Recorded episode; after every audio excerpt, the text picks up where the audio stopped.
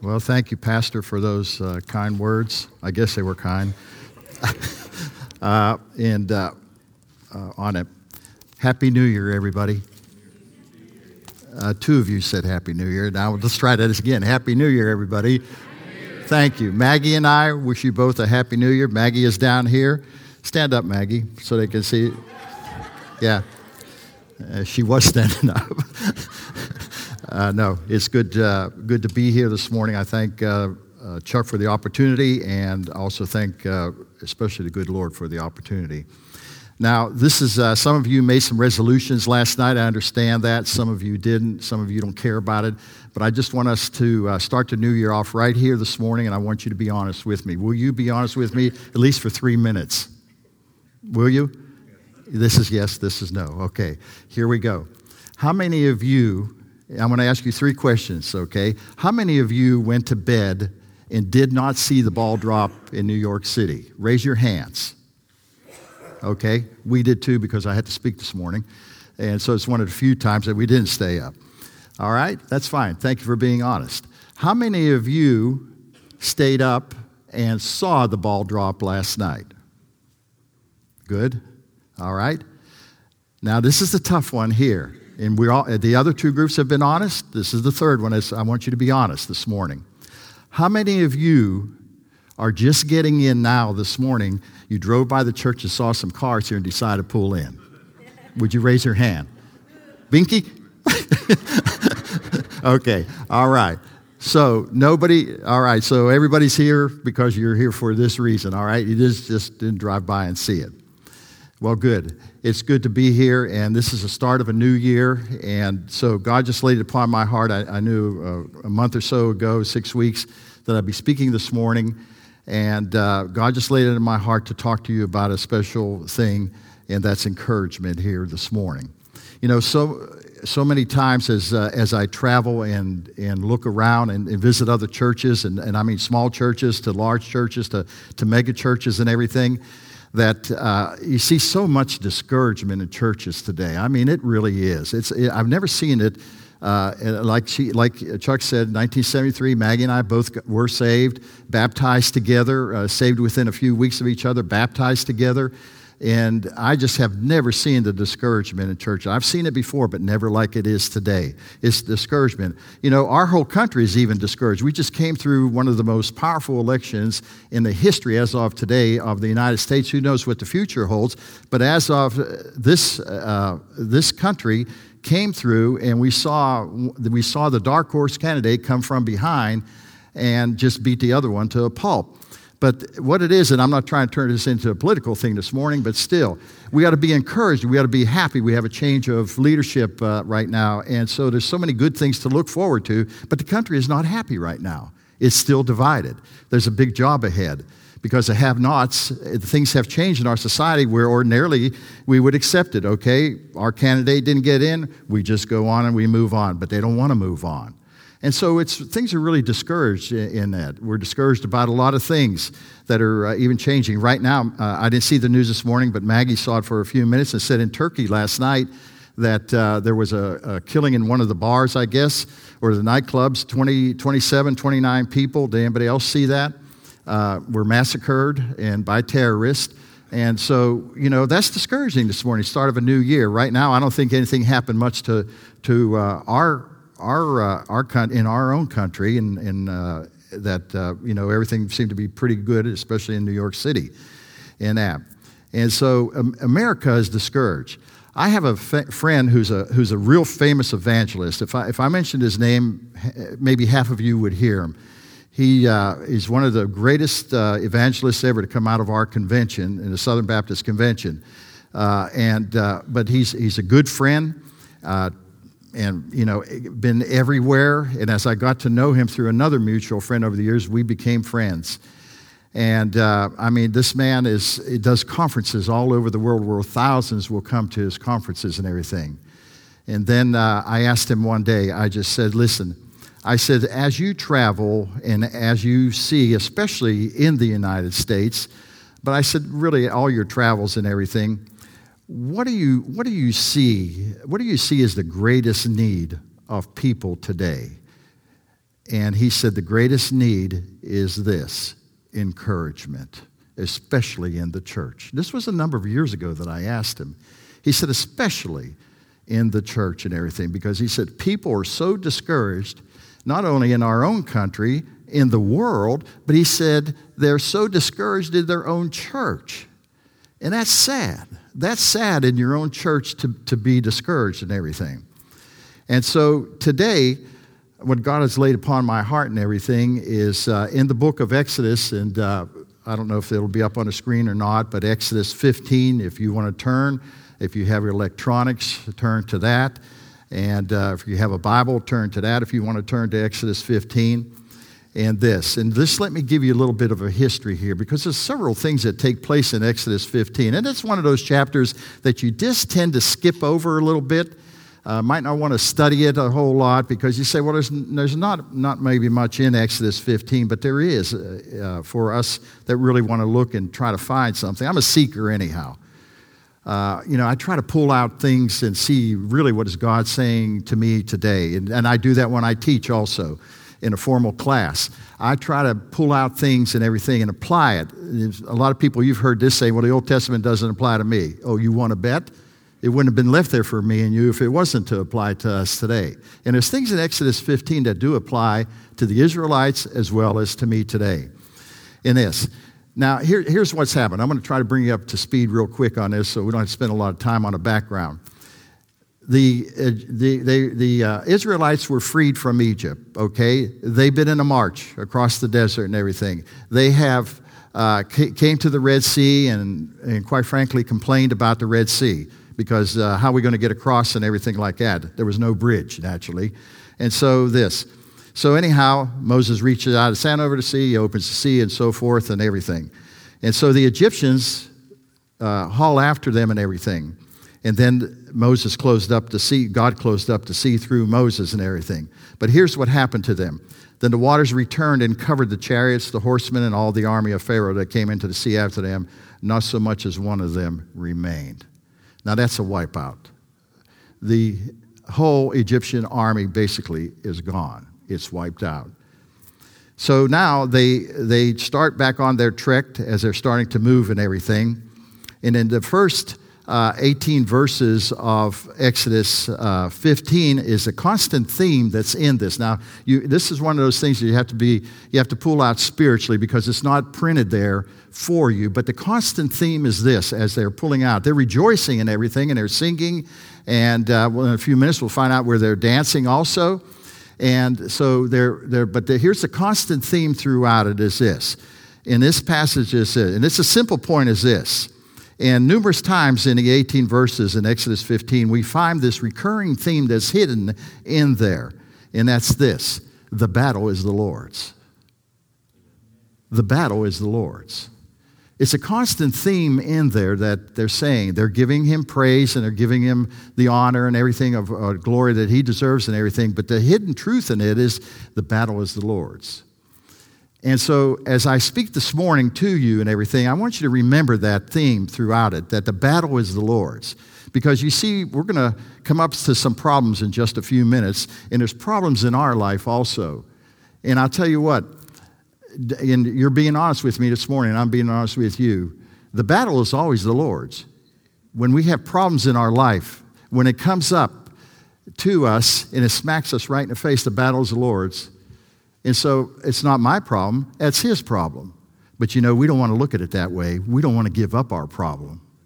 I'll speak about that some more in just a little bit. There's also some things uh, uh, that, that we see that we don't want to turn loose of. We find it a lot in churches today because whether it's a preacher, a music director, uh, a missions uh, pastor, uh, which I am, and that, or associate pastor, but there's always something that instead of us getting down on our knees in churches today, now we're talking about the church in general, all religions. We're not talking about Baptists, we're not talking about this church, we're talking about all churches in general and everything, is that we're always, you know, instead of letting the Lord fight the battles for us, even as staff and so forth, we want to try to fight the battles ourselves, whatever they may be, when they come and they hit us and everything. And so, consequently, what happens to a lot of times to a lot of preachers, especially because they're the head of the staff and everything, and the head of the head of the church here and physically, is that they're trying to find some kind of program, some kind of spark to get things really going, especially when it's down in the dumps and everything. And so they try to do their best to do uh, everything they can. I, I, stand up here and I'm not going to boast and, and tell, and I don't say this boastfully to you. I'm every kind of trained there is. Man, I've been in the church since 1973. I've seen every kind of program there is. Maggie and I both. We're faith trained. I remember when we moved into this church, how faith was the answer to making your church grow okay? Came out of Bobby Welch's church first, eh, when he used to be, before he retired out of First Baptist Daytona. It was a good program. I don't knock it or anything. But at faith, I came to this conclusion. It was a good program if you went to visit somebody in their house under ideal conditions. And when you go to visit somebody, you never have ideal conditions because you got little kids running around, you got the TV blaring, you got everybody yammering at you and everything, and that is not ideal conditions. And so basically faith it's still around. You can still buy it in a bookstore. And uh, uh, you know it's, it's, it's, it didn't last. It didn't last. I'm uh, uh this started in the 80s i guess it was and everything. I'm, the, I'm people search trained. I'm people search trained okay that means that the Georgia Baptist Convention came down with a program and they said that this would make your church grow. You didn't have to go visit people, just go knock on a door and enroll them in Sunday school. That's what we used to do. So I'm people trained. I had to go through training for that. Well, people searches now. Now, if you go to knock on somebody's door, you're going to get a shotgun in your face in America because the society has changed. People will search will not work anymore. Okay? So Name me one program that lasts. They're not around anymore. You can go to the bookstore and buy them. The programs are still there on a shelf. I just was in a, a Lifeway in Alabama not, uh, over the holidays, and you can still buy faith. You can still buy people. Sir, it's there in one little corner way off to the side. Programs come and go, folks. What staff and what a church needs to do in order to make your church grow is we have to get down on our knees we have to get down on our knees. The greatest respect I have for the pastors, and that I know that their churches are blossoming and growing by leaps and bounds, and they can't explain it. They, I mean, they can get up there on a Sunday morning and tell you, I don't know why. I don't know why we're filling in the auditorium. It's usually these pastors that have worn themselves out on a prayer altar that they have in their Holy of Holies or their hideaway. I know one pastor in Tennessee right now, a very good friend of mine up in Knoxville, that had a prayer altar years ago that was that, that thick, uh, and he kneels down before it, and it was this wide, and now over the years, it's like this from his knees over the years. And he wears a prayer shawl always. I know because I've talked to his secretary when he has literally told her a time that he would start praying for me when I've called, uh, called his office and said, Will you start praying for me? Because I have problems right now in that. And so I know of a lot of other preachers that have tried to change themselves, some TV evangelists, uh, like the TV evangelists, and their churches haven't grown. It's not the method that get, gets it done. That won't work. It's God using the man that will commit himself and get on his knees and say, God, take me and break me and use me. That's the churches that are growing right now. The churches that have grown in our recession are the churches that have put missions first and have grown and all that. Some of us are here today and we need to change direction. Some of us are trying to overcome faults. We need to change direction in our families, in our finances, in our marriages, in our uh, physical being, as well as our spiritual being. And so we need to change. Now we pick it up, and that's the first 18 verses, and say, and see this. Now, in verses 20, it says, Then Miriam, the prophetess, the sister of Aaron, took the timbrel in her hand, and all the women went out after her with timbrels and with dances. And Miriam answered them, Sing to the Lord, for he has triumphed gloriously. The horse and its rider he has thrown into the sea and everything. And so they took this timbrel, uh, the timbrels, and they danced, and they were rejoicing. Man, that's awesome to see that rejoicing. I'd like to see that. That's fantastic when you see somebody like that that has the Lord and they're rejoicing and all that. The key to rejoicing, though, for you and I, is to be saved.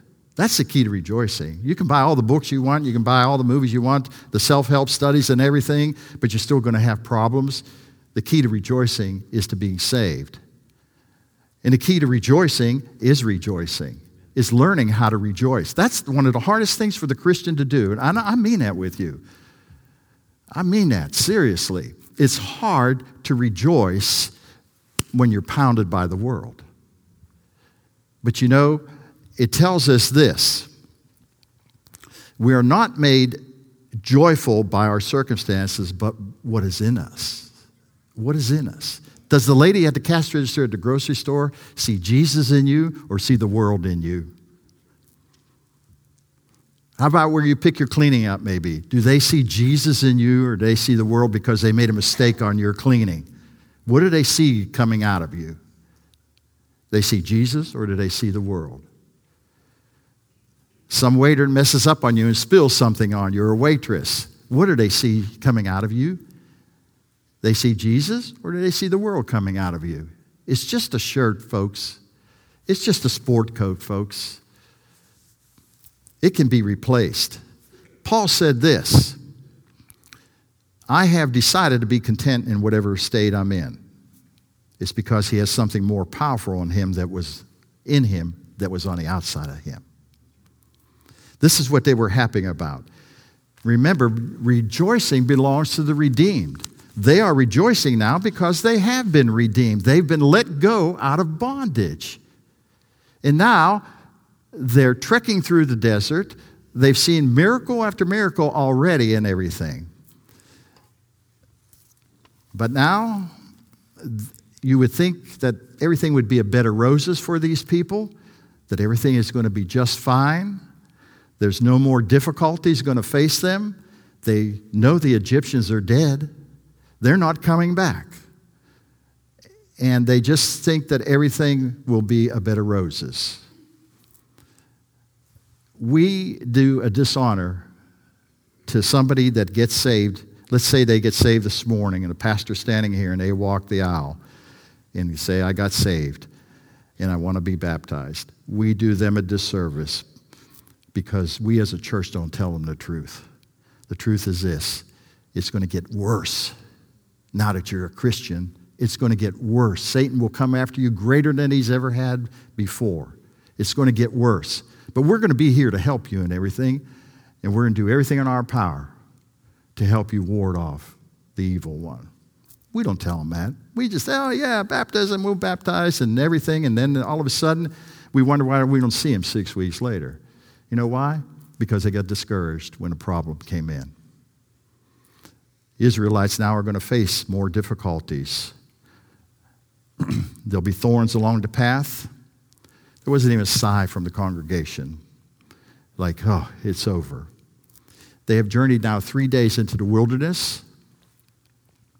On the fourth, they've been without water. And on the fourth day, they come to a place. This is the key passages. So Moses now in verse I'm in verse 22. He brought Israel from the Red Sea then they went out into the wilderness of Shur, and they went three days in the wilderness and they found no water. Any of you been out without water, traveling, or without some kind of liquid? Have you? One year in Africa, we ran out of water on the houseboat. We had to, we had to filter water. You want to taste something horrible? Drink filtered water. I tell you, maybe we should have it on a social time just to show, everybody what filtered water tastes like. It's awful. It's awful. I said it would never happen again, and it hasn't happened since. We overkill on water. I'll tell you what, when you go through it. So here they are now. Now, when they came to Marah, they could not drink the waters of Marah, for they were bitter. They came to water now. And now they called it, therefore, the name of it was called Marah, which in the Hebrew is bitter. And the people complained against Moses, saying, What shall we drink here? So they asked him, What are we going to do?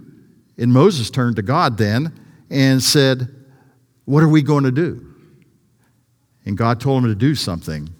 So he cried out to the Lord, did Moses, and the Lord showed him a tree. And when he cast it into the waters, the waters were made sweet.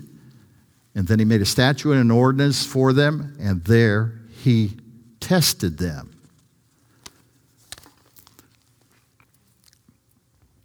Now, this is me, and I'm entitled to my opinion because I'm preaching. Okay? But I will tell you this this is my opinion. Don't leave here saying that it's, John said it's in the scriptures. It's not in the scriptures. I know this much.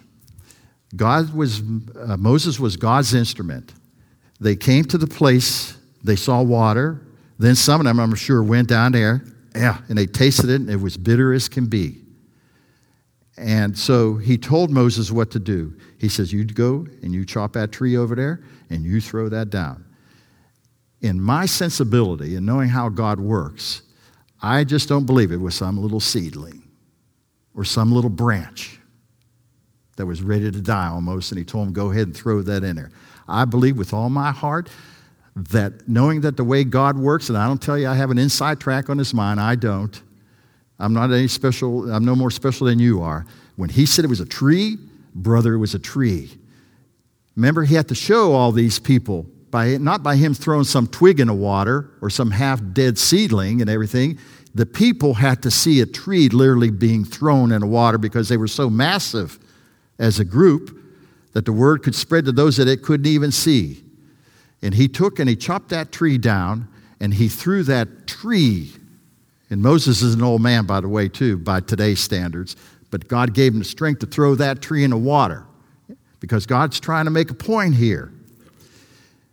Cut that tree down and throw it in the water, and the water will turn sweet. And the waters turn sweet.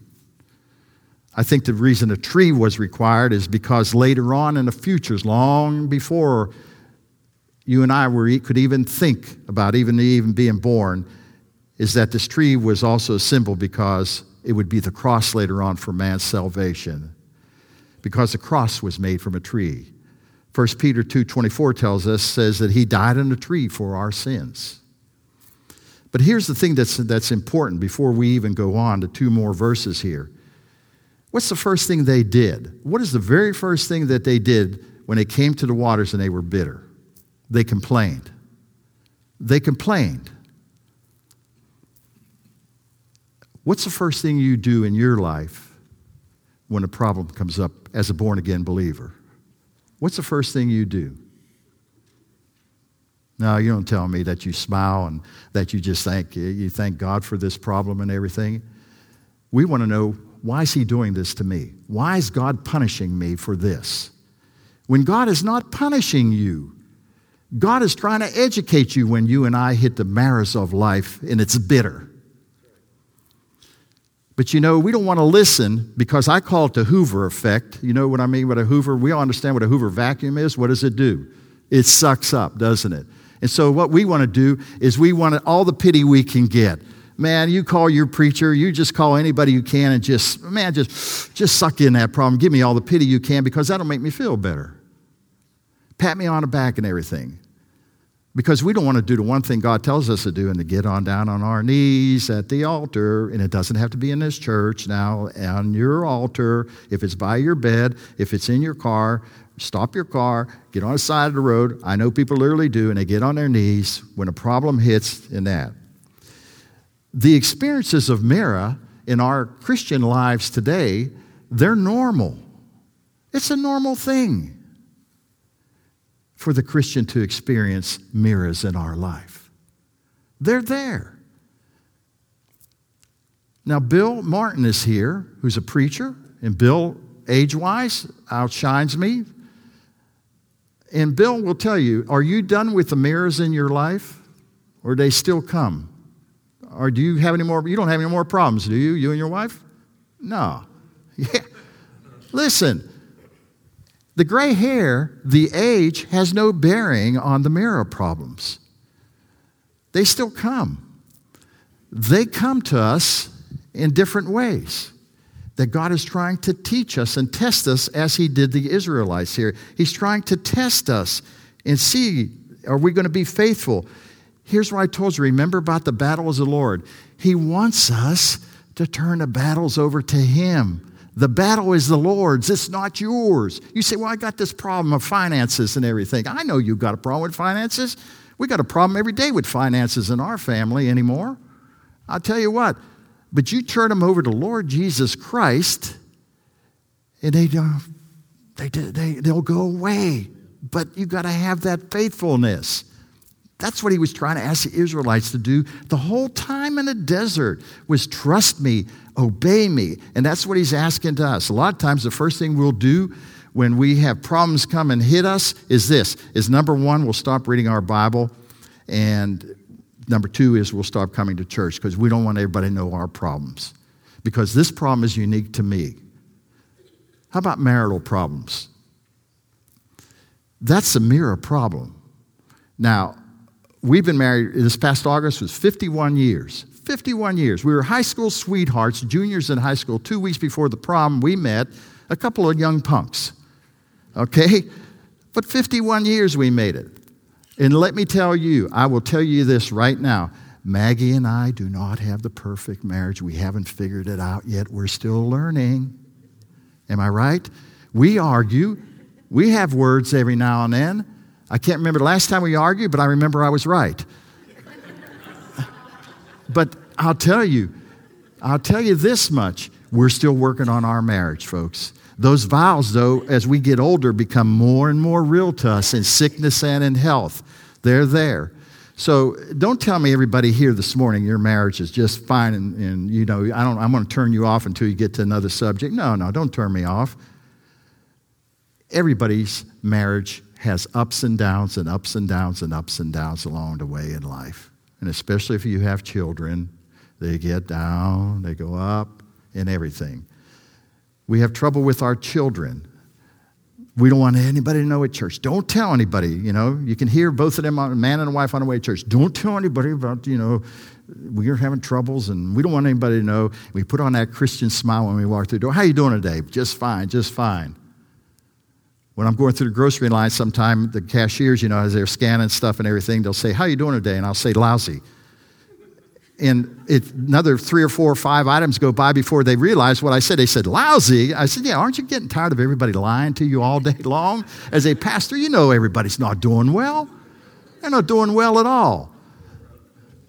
And so the Marahs come. It's a bitter, bitterness comes to a Christian, but it's, it's puzzling, it's perplexing to us but He's educating us and He's preparing us for something special. Something special that's coming out of this. There is something special coming out of that financial or that physical ailment you have, or that financial, or that marital, or any one thing that God wants to use to draw you closer to Him. That's what He wanted to do to the Israelites. All He wanted to do is this they've been in the world. Egypt represents the world in the Bible. They've been in the world for 400 some years in bondage, and they begin to act like the Egyptians, worship like the Egyptians, intermarried with the Egyptians. And now He's got to get the world out of them and purge them impurities out of them. So He's taking them through the desert on purpose. Why didn't He take them to the promised land the next day? They weren't ready to handle it. Why aren't you ready for all the promises that the Bible has to offer in this book? Because you're not ready. Maggie and I are still not ready for all the promises because we can't handle them yet. And so things are sent our way for us here to educate us and prepare us for something special that, that. every believer has merits. If you haven't and you're a new Christian, then I'll be honest with you this morning. They're coming. They're coming. And they're going to hurt at times. When we look at a society that is wrecked and ruined, the cross needs to be thrown in the waters in our society. That's the trouble with our society today, is because we've gotten away from God and we need to throw the cross in the water. We need for Him to do that again. When we see a home breaking up, it needs a cross in that home. When the political corruption that we have in our country is rampant the way it is and throughout the world, the cross is the answer. Moses did what God said, and he threw the tree in the water, and the water became sweet, the bitter water.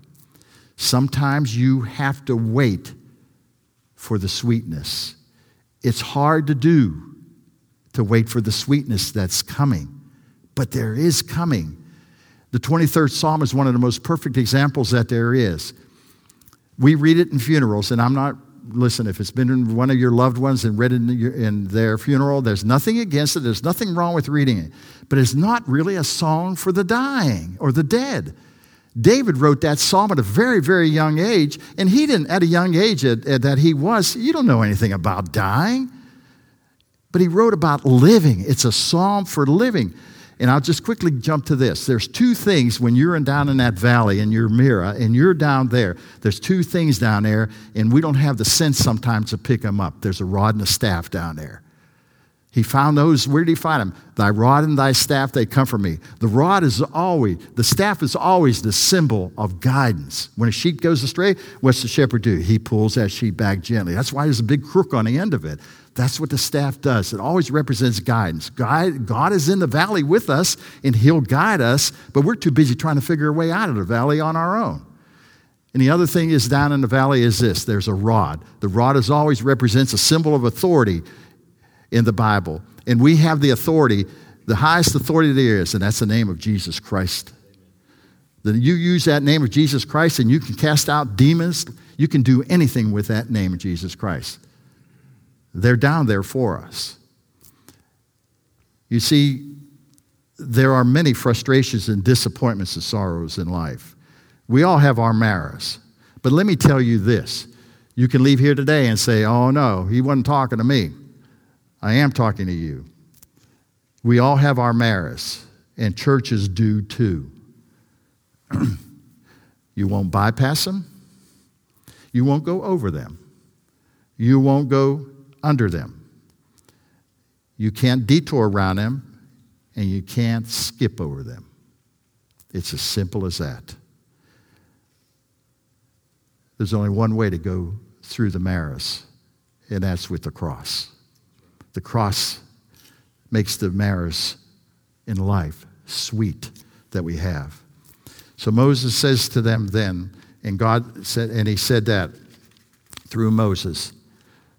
and he said, If you diligently heed the voice of the Lord your God and do what is right in his sight, give ear to his commandments and keep all his statutes, I will put none of the diseases on you which I have brought on the Egyptians, for I am the Lord who heals you. This is the first mention in the Bible of the Hebrew name Jehovah Rapha, the Lord your healer. But you see, there is a sweetness for the Egyptians, just like you and I here. You see, you say, well, that was really some miracle that God did. Here, here's, here's the thing that's not really the main point of what God did, was that the main miracle is coming up. The sweetness is coming up that they had did not want to wait on. Here's what the sweetness is. Then they came to Elim, where there were 12 wells of water and 70 palm trees, so they camped there by the waters. This is significant and symbolic. There are 12 wells of water for each tribe. Each tribe had their own water, and that water was good, sweet water. 70 palm trees, a shade tree for each elder of the 70 elders. Here's where they came. They came to Elim. You know how far Elim was? They had came 60 miles those three days, and on the fourth day is where they were at Marah. Then they went to Elim if they would have just waited a little bit longer on God, He'd have sustained them through that desert. Elim was only 10 more miles.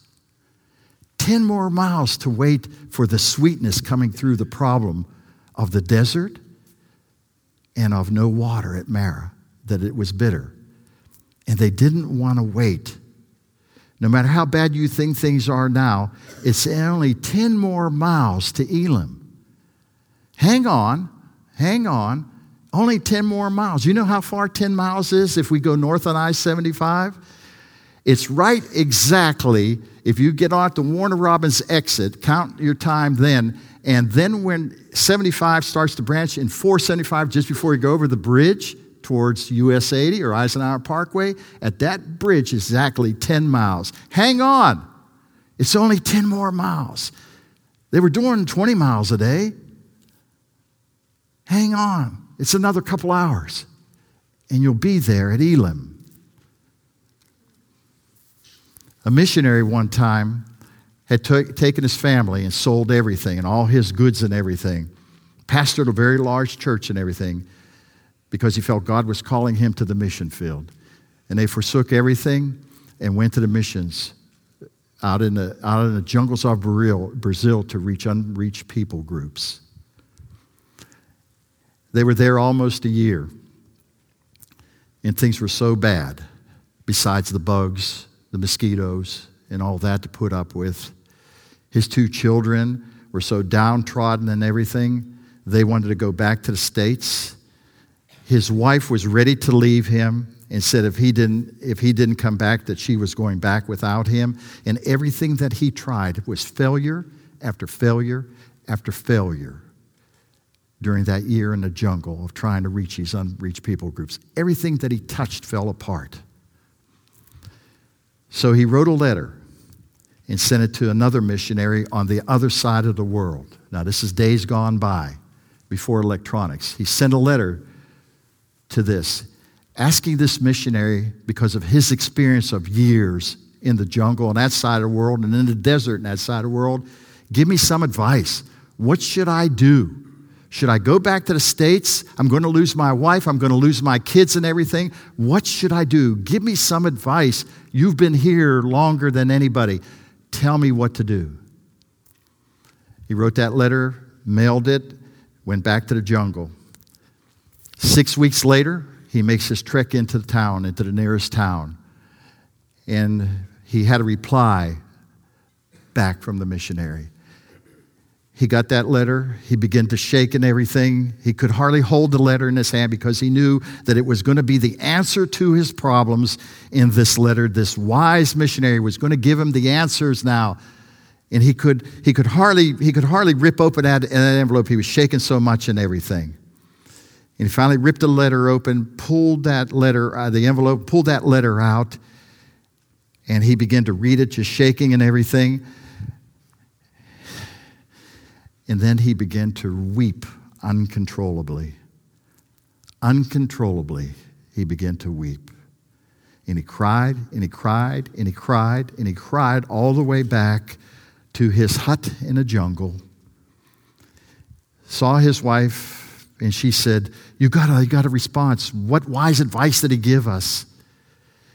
And he didn't say anything. And he began to cry, and he began to cry, and he went outside, and he let the letter fall down on the ground in their hut. His wife went over and picked it up. And this is what the letter said. It didn't say anything except this.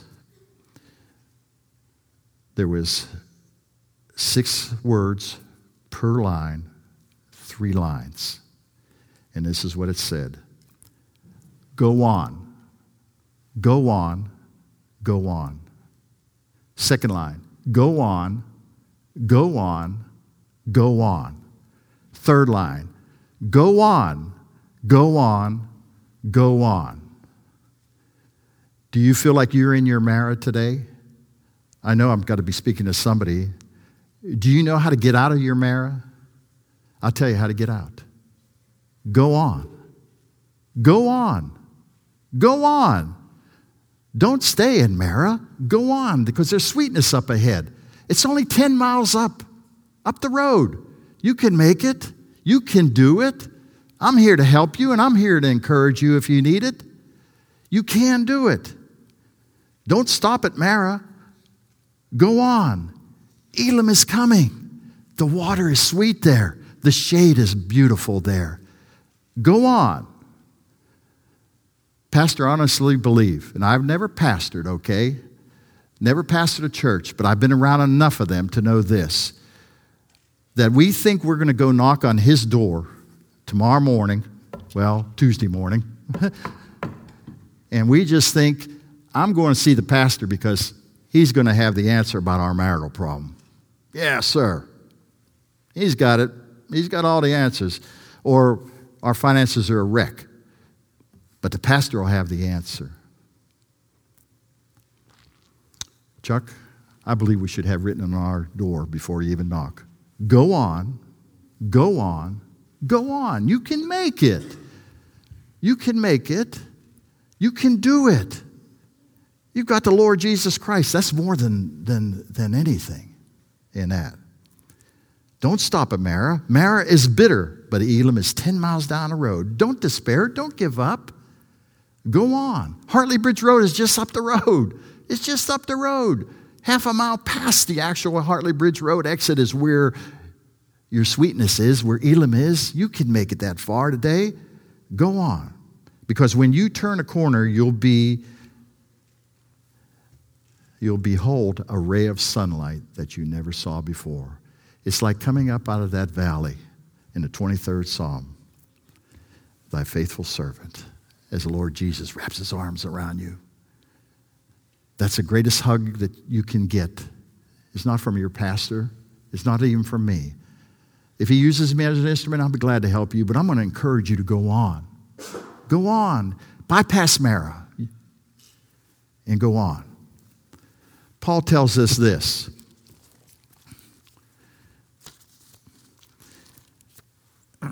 in Philippians 1:12.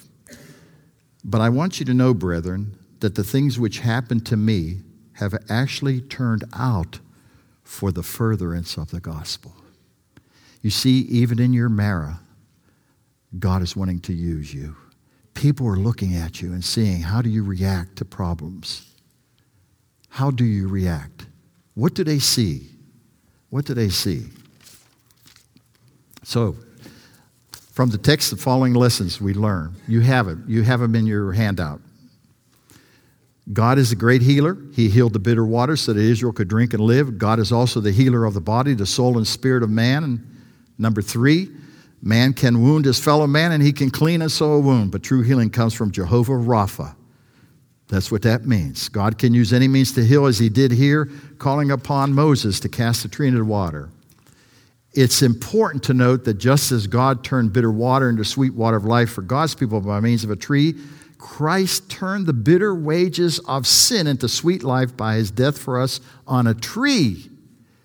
It was so horrible on that tree when he died that his father couldn't look at him. But you know what? There was sweetness coming. There was an Elim coming for Jesus, and that was what? In three days, he overcame death. You see, he was educating even his own son. There's a sweetness coming, son. I know you're suffering. I know what you're going through. But hold on. I'm still in control. God cast this tree to cross into the midst of a bitter world, giving life and joy to all who receive Christ as their personal Savior by faith. And this particular episode should teach us not to complain so quickly. wrong audience, isn't it? I'm talking to wrong audience. I know that. But we got to cover it. As did the children of Israel. We are to trust God who will turn our bitter trials to sweetness by means of a tree, the cross. He is Jehovah Rapha, the Lord who heals you. Now, there's a number six. You need to write this one down. It was purposely left off. Purposely left off. Because you typed this up, I told him, I didn't tell him. There's a number six. You have the greatest way to right now to tell God, God, change me. Change me. Aren't we the guys that we're when we're in an office and we're the only Christian and they tell them dirty stories and them filthy jokes? I mean, men and women. And, you know, they, they're leading a nightlife like it's crazy and everything. Come to work, they're half, you know, like they're just coming in, like I joked about at the beginning. And we, the first words out of our mouth is, what do we say? We go to God at night and we say, Remove me from that evilness, God. Take me away. Take me away. Come on now. We're being honest still, aren't we? We want out when maybe God planted you there on purpose so you could be the light to the darkness instead of getting out. There's a sweetness that's, if you'll, if you'll listen to God, there's a sweetness. January number six is this January 9th is 21 days of prayer and fasting here at this church. Not a lot of churches doing it. We're doing it at our church. 9 through 21st is the dates.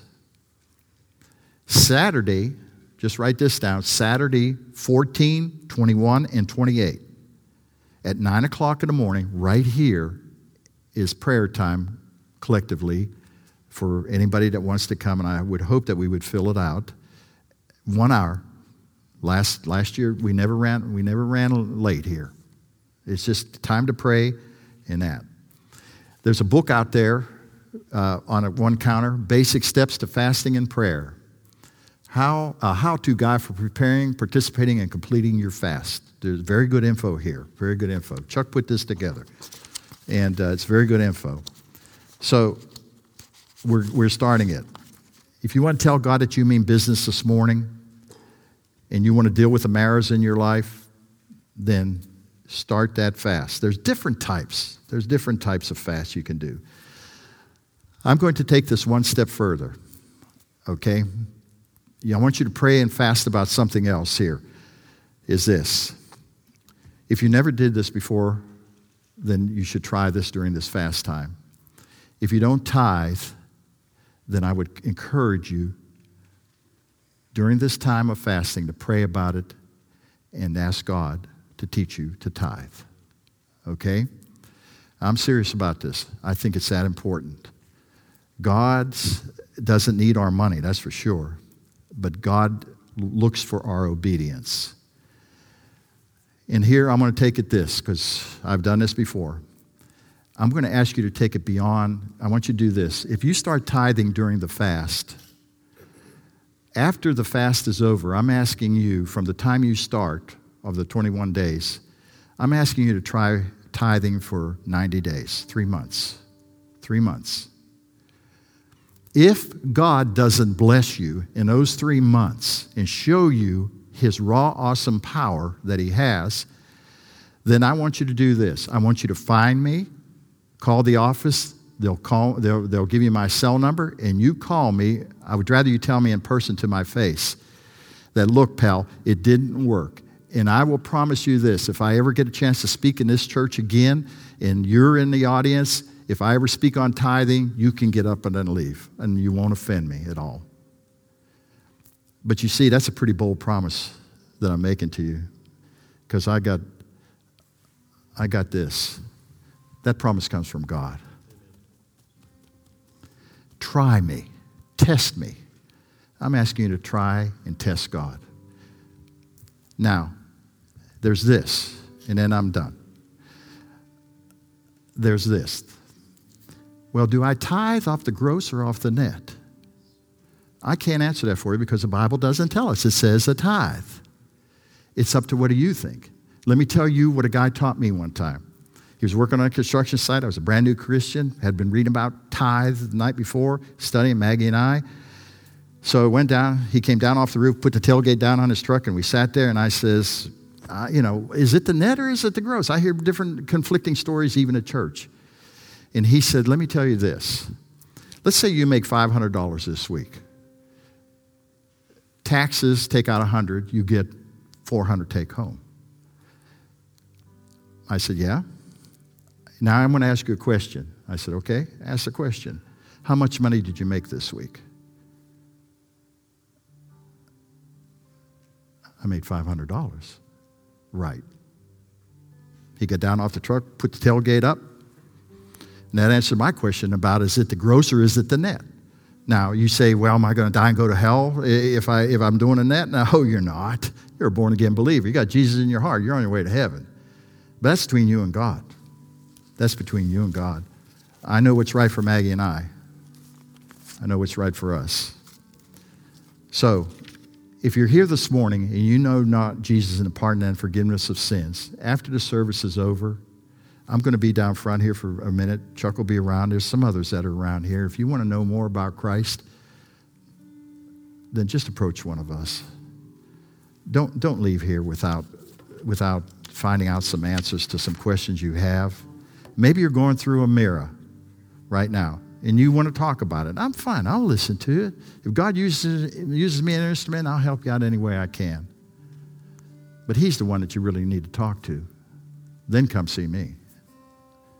Get down on your knees. Put some calluses on those knees. Maybe you've got a den, maybe next to your bed, whatever the case may be. You know what? Even though the Israelites saw this miracle of reaching Elim, they still didn't learn. They still didn't learn. They still complained along the way. But we have them as an example in our life. We don't have to go through that. God wants us to be obedient to Him, to come to know Him as close as we can this lifetime before we go to McCullough's. Okay? And you can, I'm telling you, there is a promised land for each and every one of us. It's different, but we can make it. We'll never achieve getting, because that would be the perfect life, but we can come to know Him as close as we can this lifetime. Thank you so much.